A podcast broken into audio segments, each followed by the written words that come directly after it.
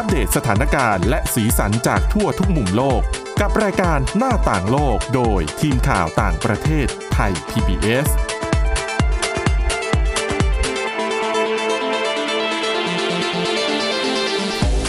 สวัสดีค่ะ ต้อนรับเข้าสู่รายการหน้าต่างโลกนะคะ วันนี้มาพบกับคุณวิถาจิตกรี แล้วก็ดิฉันทิพย์ตะวันธีระในยพงค์ค่ะ สวัสดีค่ะ สวัสดีค่ะ วันนี้นะคะ เรายังคงมีเรื่องราวอัปเดตสถานการณ์จากทั่วโลกมาฝากกัน โดยเฉพาะจริง ๆ แล้วเนี่ยอาจจะโฟกัสไปที่เรื่องของโควิด -19 เนาะค่ะแล้วก็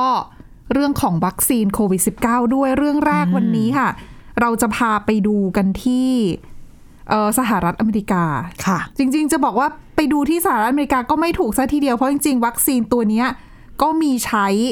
ทั่วโลกแหละในหลายประเทศก็คือวัคซีนของบริษัทเจแอนด์เจหรือว่าจอห์นสันแอนด์จอห์นสันนั่นเองค่ะ ข้อดีที่เราพูดกันมาตั้งแต่ทีแรก ๆ เลยนะ ของวัคซีนเจนเจก็คือ การที่เขาเป็นวัคซีนที่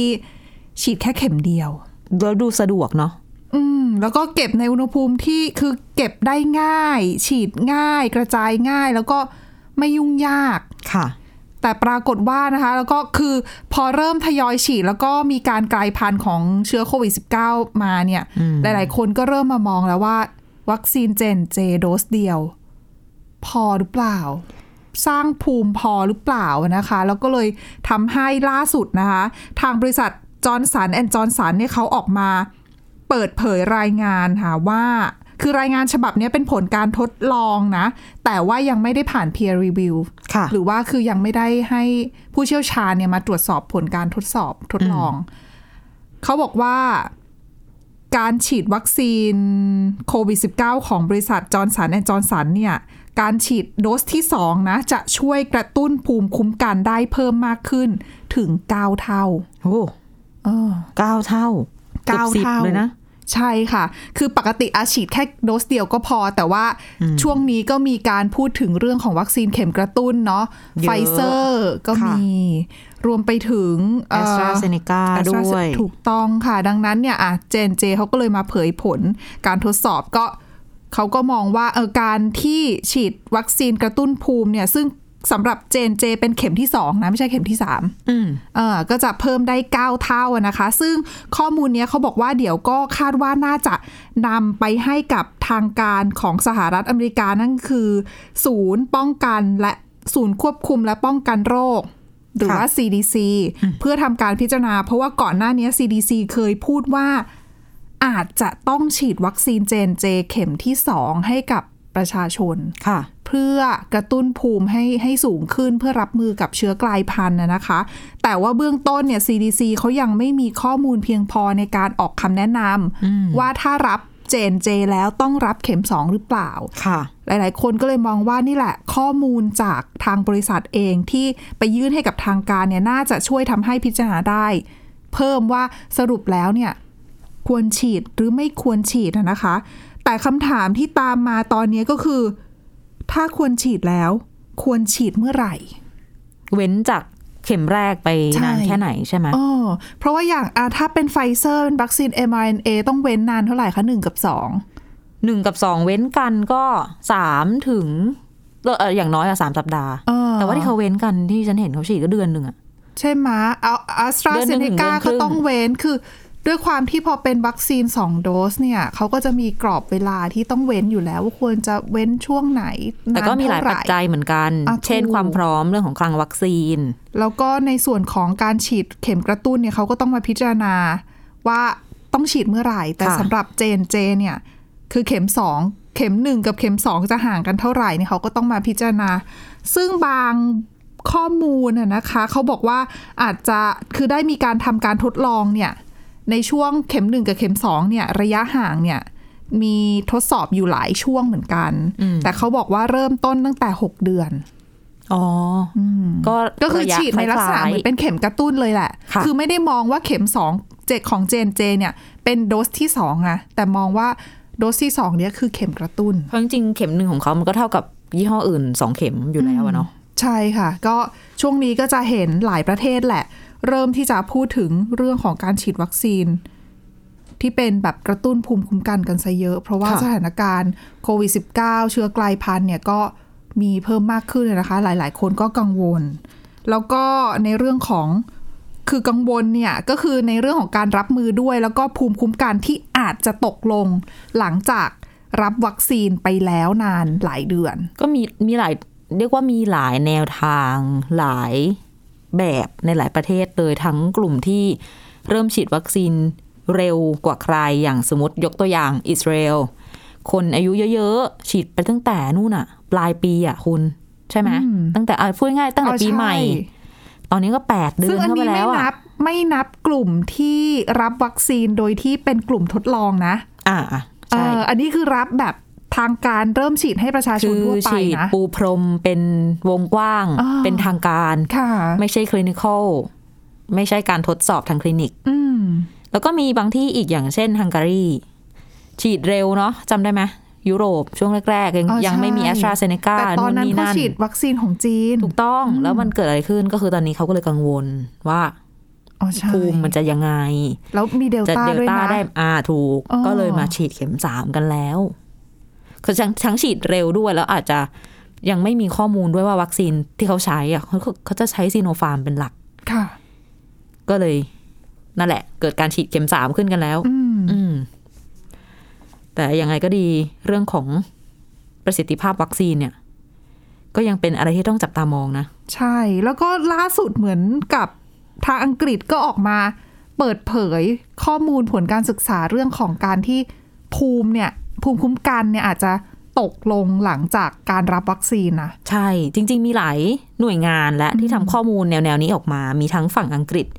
ฝั่งสหรัฐอเมริกา ก่อนหน้านี้ที่อังกฤษเองก็จะมีของที่มหาวิทยาลัยออกซฟอร์ดซึ่งออกมาเปิดเผยข้อมูลที่เขาเก็บจากการไปสวอปผลการตรวจหาเชื้อนี่แหละของคนอังกฤษ มารวมแล้วมากกว่า 3 ล้านครั้งมั้ง แต่กลุ่มตัวอย่างจะอยู่จะไม่ถึง 3 ล้านคนนะคะคือค่ะคนเนื้อตรวจซ้ำๆหลายครั้งอืมอันนั้นก็เอามาเคยเอามาเล่าให้ฟังกันแล้วว่า โอเค ภูมิที่ได้จากไฟเซอร์สองเข็มก็ดีแอสตราเซเนกาสองเข็มก็ดีก็ลดลง ซึ่งมันก็คล้ายกับที่ CDC ทำเหมือนกันในฝั่งสหรัฐอเมริกา ทีนี้ล่าสุดที่อังกฤษเนี่ย มีอีกหน่วยงานหนึ่งเขาจริง ๆเป็นคนเป็นบริษัทที่ทำแอปพลิเคชัน ชื่อว่า Zoe Zoe COVID Study แต่ว่าไม่ได้แสวงหาผลกำไรอย่างเดียวคือ แอปพลิเคชันเนี้ยเขาเก็บข้อมูลเรื่องของกลุ่มอาการที่เกิดขึ้นกับโควิด -19 ร่วมกับหน่วยงานวิชาการด้วย อันนี้โซอีเนี่ย เป็นชื่อบริษัทนะคะ ร่วมกันกับ King's College แล้วก็มีหน่วยงานด้านสาธารณสุขของอังกฤษเองอะให้ทุนสนับสนุนด้วย เขาก็เลยรวบรวม ข้อมูลจากคนที่ใช้งานแอปพลิเคชันเนี่ยมากกว่า 1 ล้านคน คือในโทรศัพท์ของคนเหล่านี้จะมีแอปพลิเคชันน่าจะชื่อว่า Zoe COVID Symptom ค่ะอะ ซึ่งสมมุติเราจะฉีดวัคซีนแล้วเมื่อไหร่อะไรยังไงก็ใส่ข้อมูลเข้าไป แล้วดูวันดีคืนดี ติดเชื้อ ติดเชื้อก็ก็คีย์ข้อมูลเข้าไปโอเค ฉันติดเชื้อนะ ฉันมีอาการยังไงบ้าง ฉันไอมากไอน้อย ซึ่งวิธีนี้ดิฉันว่าดีนะ ดีกว่าการที่ให้เจ้าหน้าที่ออกไปแล้วก็อืมไปจริงสุ่มอะ บางทีอาจจะเป็นการเพิ่มเพิ่มภาระงานถูกต้องของเจ้าหน้าที่ที่ช่วงเนี้ยตึงอืมมือกันอยู่แล้ว ซึ่งจริง ๆ ต้องชื่นชมนะ อังกฤษทำทุกทางเลย เจ้าหน้าที่เอาไปเก็บก็มี อันนี้ให้คนทั้งบ้านนะดูแลตัวเอง แล้วก็อืมช่วยก็คือในการป้อนข้อมูลอะก็มี คือไหนๆก็ประเมินคือรู้ตัวเองอยู่แล้วอ่าล่ะว่าสถานการณ์ตัวเองเป็นยังไงอะใช่ก็ช่วยให้ข้อมูลนิดคนละนิดคนละหน่อยค่ะเออนั่นแหละ แล้วพอเก็บข้อมูลมาแบบเนี้ย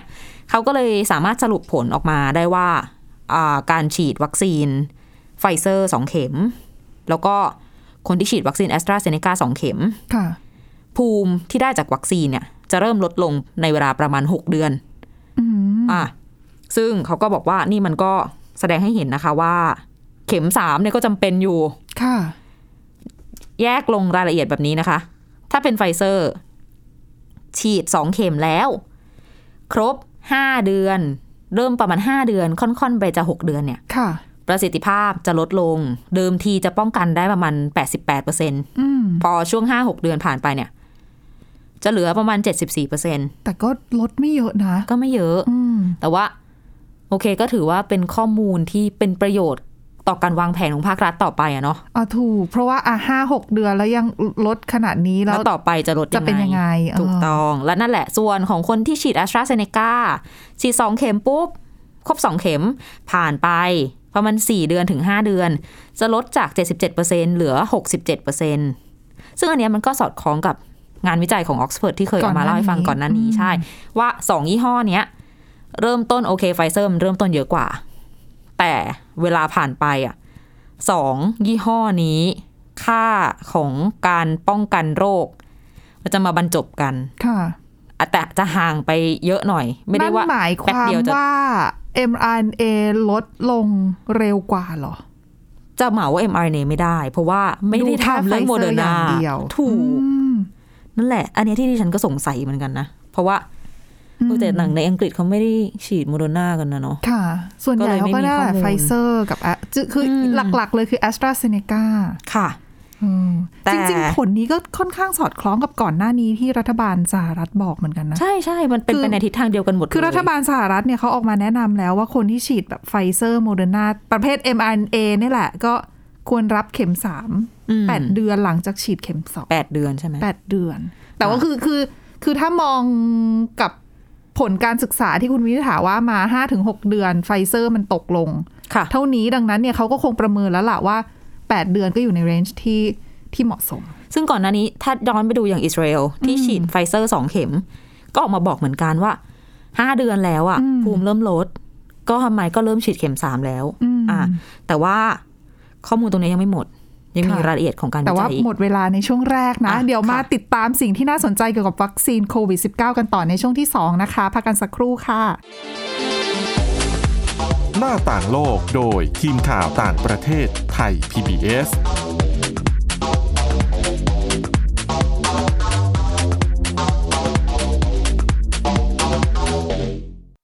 แค่ฟังความคิดก็ดังขึ้น เต็มอิ่งทั้งความรู้และความสนุกกับไทย PBS Podcast อาหารเนี่ยมันจะมีสัญญะทางการเมืองเนี่ยซ่อนอยู่ มีเจ้าหญิงแสนสวยพระองค์หนึ่งถูก สาปให้เป็นโรคซึมเศร้า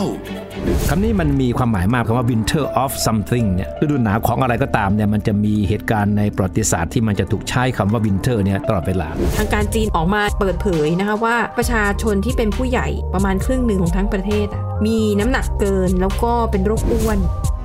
ตอบโจทย์ทุกไลฟ์สไตล์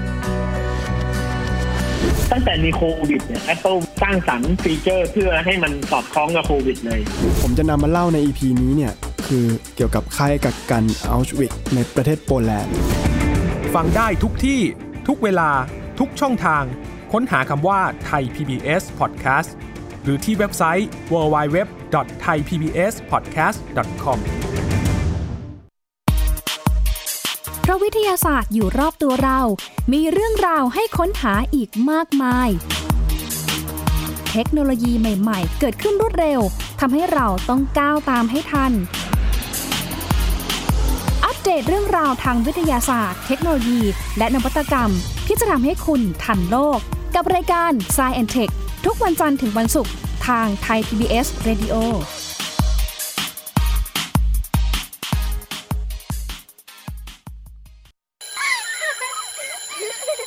โรงเรียนเลิกแล้วกลับบ้านพร้อมกับรายการ Kids Hours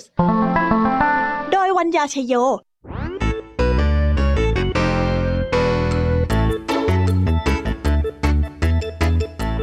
พบกับนิทานคุณธรรมสอนใจกับครูไหวใจดี ว่าไม่ควรเชื่อคำพูดของคนพลาน นอกจากนี้ ลุงทองดีกับเจ้าจ้อยยังมีนิทานสุภาษิตมาเล่าให้ฟังนี่พวกเอ็งเนี่ยนะ มันลิงหลอกเจ้ากันจริงทั้งยังมีนิทานเด็กดี และพี่ยามี่เล่านิทานสนุกสุดหันษาให้น้องๆได้ฟัง ทุกวันจันทร์ถึงศุกร์ 17 นาฬิกา ทางวิทยุไทย PBS www.thaipbsradio.com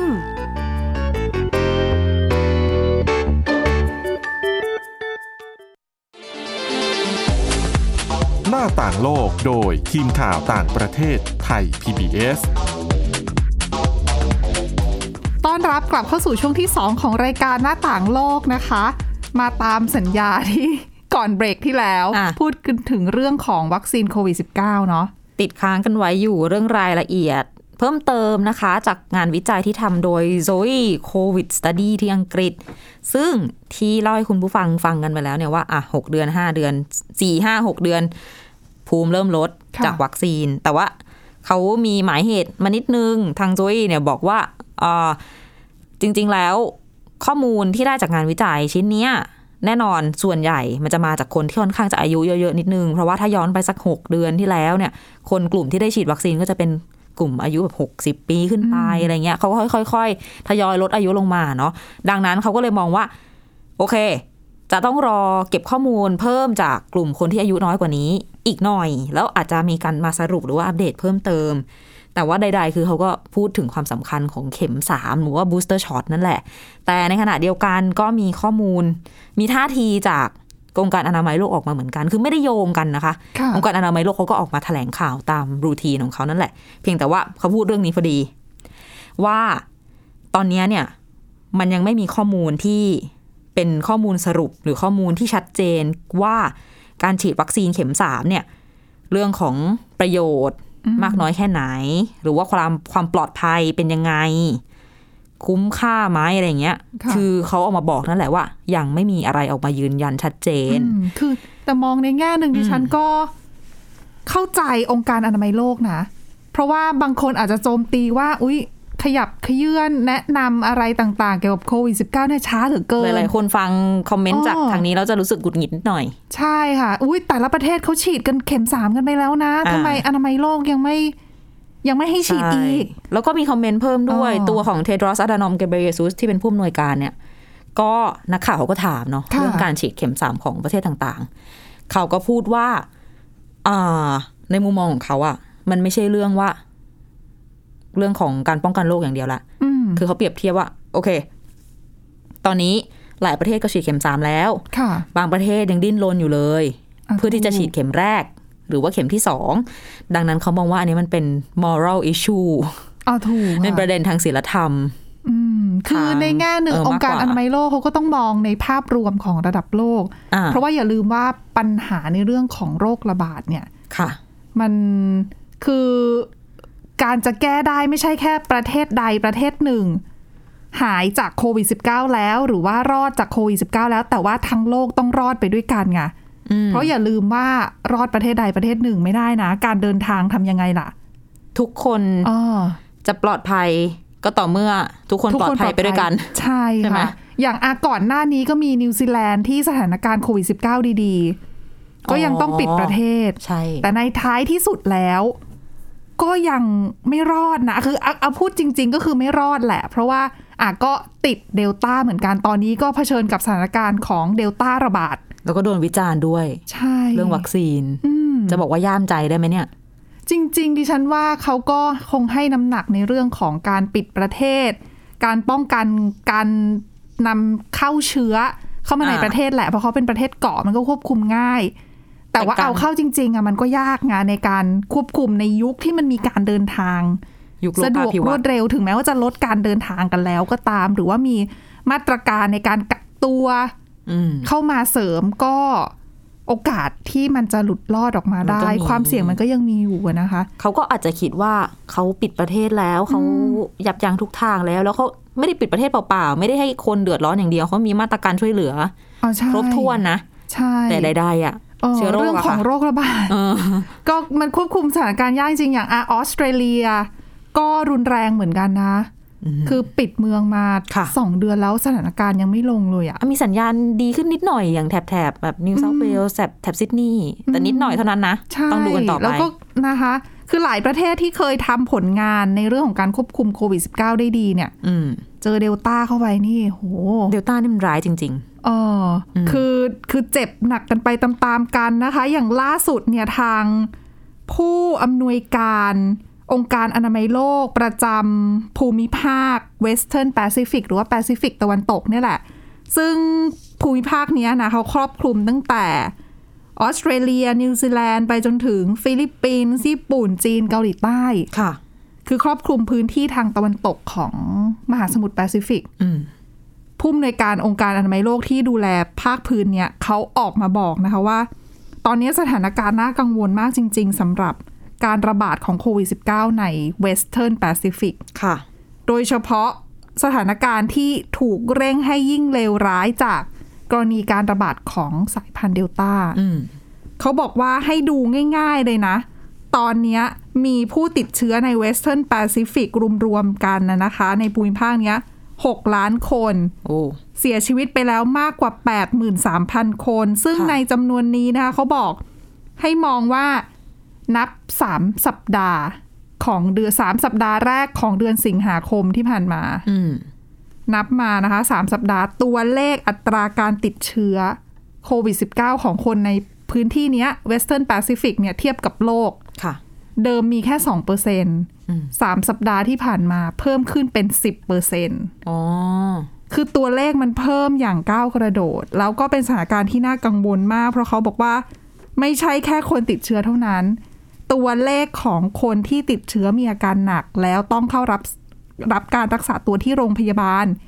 มีเยอะ เกินขีดความสามารถของโรงพยาบาลในการรองรับได้ เพราะว่าประเทศแถบเนี้ยเรื่องของวัคซีนอะอ่าถูกมันไม่ได้ไปทันกับทางฝั่งสหรัฐฝั่งยุโรปเขาไง ใช่มาคืออย่างออสเตรเลียนิวซีแลนด์เนี่ยคุมสถานการณ์ได้ดี แต่ก็มีปัญหาเรื่องของการฉีดวัคซีนเหมือนกัน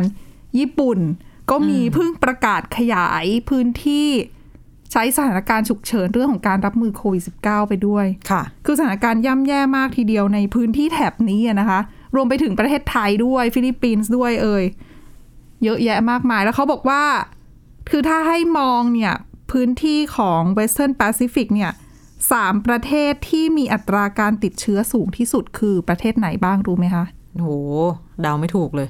อินโดนีเซียอ๋ออัอันดับอะแรกค่ะ ตามมาด้วยฟิลิปปินส์แล้วก็มาเลเซียค่ะ เพื่อนบ้านเราทั้งนั้นน่ะ ทีมอาเซียนอ๋อใช่อืมนะคะ ดังนั้นเนี่ยต้อง คือเขาก็คือทางองค์การอนามัยโลกเขาก็มองว่าสิ่งสำคัญที่ต้องเร่งทำตอนนี้คืออะไรรู้ไหมอืมฉีดวัคซีน อะถูก คือเขาย้ำมากกับเรื่องของการฉีดวัคซีนนะคะ ให้กับทั้งบุคลากรทางการแพทย์ผู้สูงอายุ แล้วก็ชุมชน ต้องเร่งทำให้ได้เร็วที่สุดเท่าที่จะทำได้ ก็อย่างที่เคยคุยกันไว้ว่าเนี่ย วัคซีนอะคือจะเรียกว่าทางออกเดียวก็ว่าได้ ของวิกฤตนี้ เพราะว่า คือการที่เราจะมา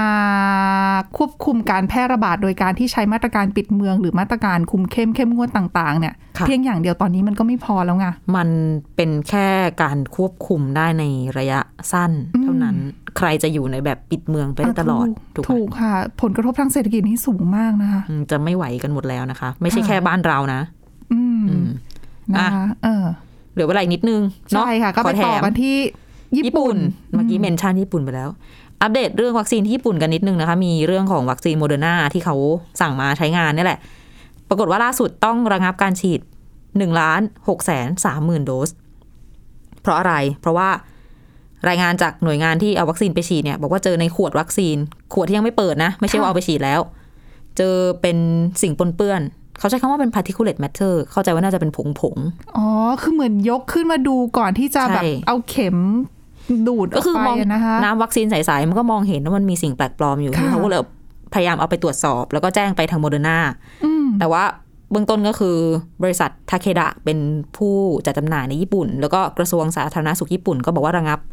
วัคซีนล็อตนี้ไปก่อน จริง ๆ แล้วเนี่ยโมเดอร์นาบอกว่าไม่ใช่ว่ามีปัญหา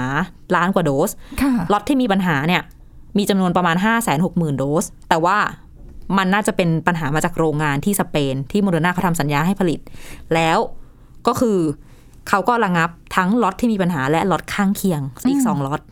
เพื่อความล็อตชัวล็อตร์ล็อตหน้าล็อตหลังอย่างเงี้ยอ๋อก็เลยรวมมาเป็นล้านหกหนึ่งล้านหกแสนกว่าโดส ก็ระงับไปก่อน แต่ว่าญี่ปุ่นก็ยังยืนยันว่าโอเค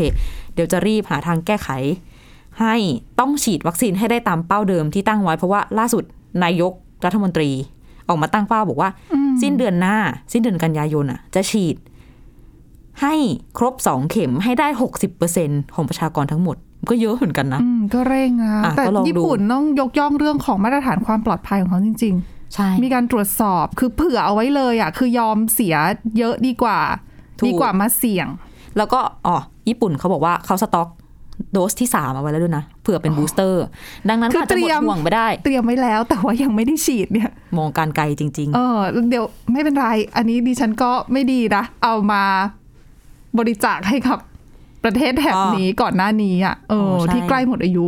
ก็มีเหมือนกันๆอะมันยังใจดีไม่เป็นไรค่ะอ่านะคะ ก็เป็นแผนยุทธศาสตร์ของแต่ละรัฐบาลของรัฐบาลแต่ละประเทศนั่นแหละในการป้องกัน